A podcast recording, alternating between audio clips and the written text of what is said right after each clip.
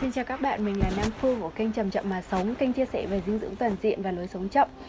Khi là một health coach thì mình thường xuyên nhận được những cái câu hỏi kiểu như là uh, mình có nên ăn thức ăn A không, mình có nên tránh thức ăn B không để mà có được cái cân nặng mong muốn hay sức khỏe lý tưởng hơn hay làn da đẹp hơn thì tất nhiên đây là những cái câu hỏi mà hầu hết chúng ta sẽ thắc mắc lúc này hay lúc khác bởi vì không ai có thể phủ nhận được cái tầm quan trọng của thức ăn ảnh hưởng lên cơ thể của chúng ta như thế nào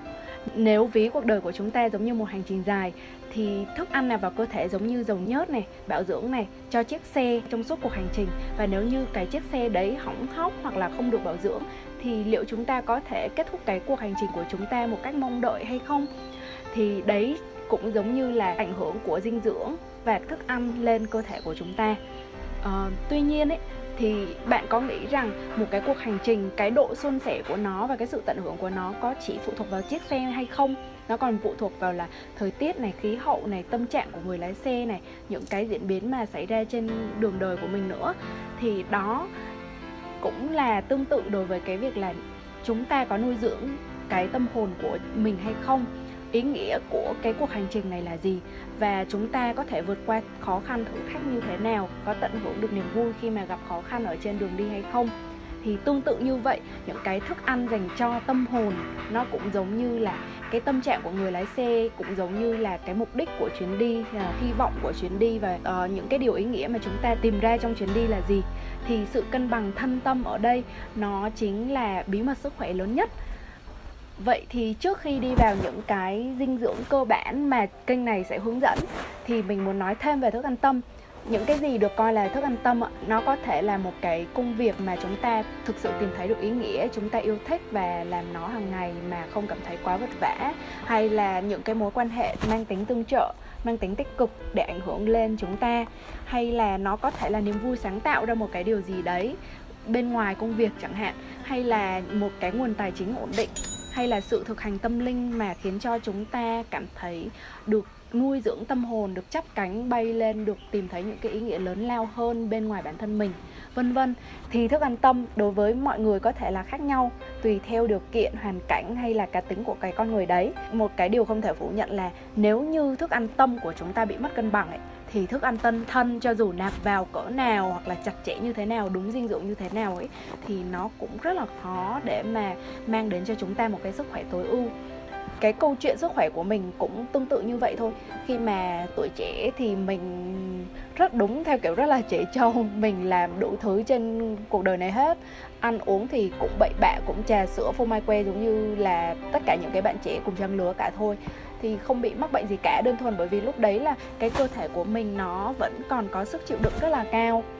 Nó vẫn còn trẻ và cái khả năng tái tạo và phục hồi của nó rất là nhiều. Tuy nhiên ấy đến một cái thời điểm mà chỉ cần đến khoảng độ tuổi 25 thôi thì mình bắt đầu cảm thấy xuống dốc mình cảm thấy mệt mỏi. Thì mặc dù lúc đấy mình đã bắt đầu học về health coach rồi học để trở thành huấn luyện viên dinh dưỡng và mình nắm được rất là nhiều dinh dưỡng mình ăn uống rất là chặt chẽ mình có sự tập luyện thường xuyên. Nhưng mà cũng chính cái năm đấy cái năm mà mình học health coach ấy, thì mình bị ốm rất là nhiều. Ờ, ốm đến mức mà không vực dậy được sút cân cực kỳ nhiều luôn. Và mình cảm thấy rất là mệt mỏi về tinh thần. Thì nghĩ lại bây giờ thì mình đã hiểu tại sao. Bởi vì lúc đấy, tuy là cái thức ăn thân của mình được chăm sóc rất là kỹ, nhưng mà thức ăn tâm của mình bị ảnh hưởng rất là sâu sắc. Bởi vì đó cũng là cái thời điểm mà bố mình vừa mới mất. Và mình chưa thực sự phục hồi được về mặt tinh thần cũng trong khoảng thời gian đấy thì mình cũng may mắn là mình có bắt đầu thực hành thiền. Bởi vì thực hành thiền cho nên mình bắt đầu quan sát vào nội tâm nhiều hơn, mình không còn quá hướng ngoại và tìm những cái niềm vui bên ngoài. Mình bắt đầu hiểu được cái cảm xúc của bản thân mình mình hiểu được những cái vi tế hơn ở trong thân và tâm mình và mình học cách biết ơn cuộc sống. Mình học được những cái điều tích cực từ trong cái cuộc sống này. Vì thế mà dần dần thì mình tháo gỡ được những cái vút mắc ở trong cái tâm trí mình do đó là khi mà thức ăn tâm của mình cân bằng hơn thì mình bắt đầu quá trình phục hồi. Uh, không thể không kể đến những cái yếu tố khác ví dụ như là lúc ban đầu ấy mình gặp được những cái người bạn rất là tích cực rất là hay cười vận động thể chất thường xuyên. Nó có một cái sự lây nhiễm nhất định đối với cái thói quen sức khỏe mình bắt đầu vận động nhiều hơn rất là nhiều này. Uh, mình cười vui nhiều hơn mình được ảnh hưởng bởi các bạn ấy tiếp đến thì mình tập yoga mình xây nhà ở trong những cái dự án tình nguyện mình làm vườn đắp cát lên người hàng ngày. Mình có những cái mình đi vào những cái project tình nguyện cho nên là mình không còn lo lắng đến những cái yếu tố mà liên quan đến tiền bạc quá nhiều hoặc là về về công việc quá nhiều. Vì vậy mà cái tâm trí của mình được thả lỏng. Cứ đến buổi tối ấy, là mình đi ngủ thẳng cẳng luôn và không phải lo lắng gì cả. Thì sau cái giai đoạn đấy sau hơn một tháng là ở trong cái project tình nguyện đấy thì mình uh, bắt đầu xây dựng cái trang health coach uh, nam phương và mình có những cái sáng tạo về nội dung của riêng mình. Và khi mà được mọi người đón nhận á, thì nó tiếp thêm cho mình sức mạnh. Vì vậy là cái sự sáng tạo của mình lúc đấy nó đã giúp nuôi dưỡng cho cái sức khỏe của mình chứ không phải là từ thức ăn nữa. Mình và người yêu mình uh, ổn định cái cuộc sống ở Đà Lạt. Và vì vậy là bọn mình bắt đầu dần dần hỗ trợ và kết nối một cái cộng đồng mà có tinh thần trao tặng rất là lớn. Mọi người thường xuyên trao cho nhau những cái sản phẩm tự làm này thời gian và sự ưu tiên của mình và kỹ năng của mình. Và dần dần mỗi cái người mà đã trao đi vô vụ lợi như vậy á, thì lại được nhận được rất là nhiều từ những cái người khác ở trong cộng đồng. Ngoài ra thì có rất là nhiều những cái yếu tố khác mà giúp cho mình cải thiện được sức khỏe của bản thân mình uh, nhưng mà cộng đồng là quan trọng nhất này. Và cuối cùng là cái sự thực hành tâm linh mình vẫn duy trì đều đặn. Thực hành tâm linh ở đây không nhất thiết phải là những cái nghi lễ hoặc là vũ tục nào đấy mang tính rườm rà rắc rối mà đôi khi là chỉ là thực hành thiền đều đặn khoảng tầm 10 đến 15 phút mỗi ngày thôi là nó đã tạo ra sự khác biệt rất là lớn rồi. Và có một số lưu ý về thức ăn tâm.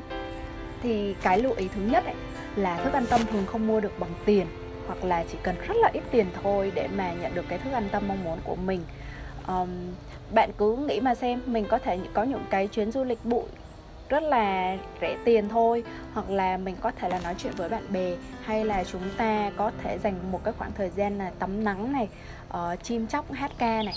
uh, mình tận hưởng tất cả những cái gì xung quanh mình. Cái điều lưu ý thứ hai ấy là càng có nhiều thức ăn tâm thì chúng ta càng ít phụ thuộc vào thức ăn thân. Như mình thì không phải là một health coach thì mình sẽ ăn uống chặt chẽ lúc nào cũng tính toán về calories hay là vitamin về khoáng chất mà mình nhận được ở trong thức ăn đâu. Mà bởi vì là mình cứ ăn đa dạng phong phú uh, tất cả các loại thực phẩm mình đảm bảo cái nguồn ăn của mình hầu hết là organic thì 90% như thế và mình nấu ăn ở hàng hàng ngày ở nhà thì 10% còn lại khi mà có những cái cuộc tụ tập vui vẻ bên cộng đồng bên bạn bè thân thiết thì đó là 10% mà mình có thể ăn bất cứ cái điều gì mà mình mong muốn.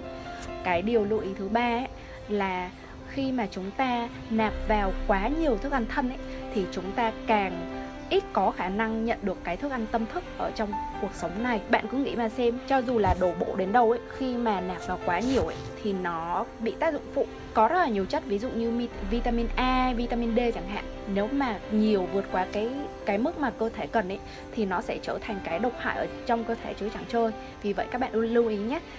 Hầu hết truyền thống tâm linh ở trên thế giới này đều khuyến khích người ta ở trong một số giai đoạn ấy thì nhịn ăn để mà chúng ta giảm thức ăn thân xuống để mà có được lợi ích của thức ăn tâm nhiều hơn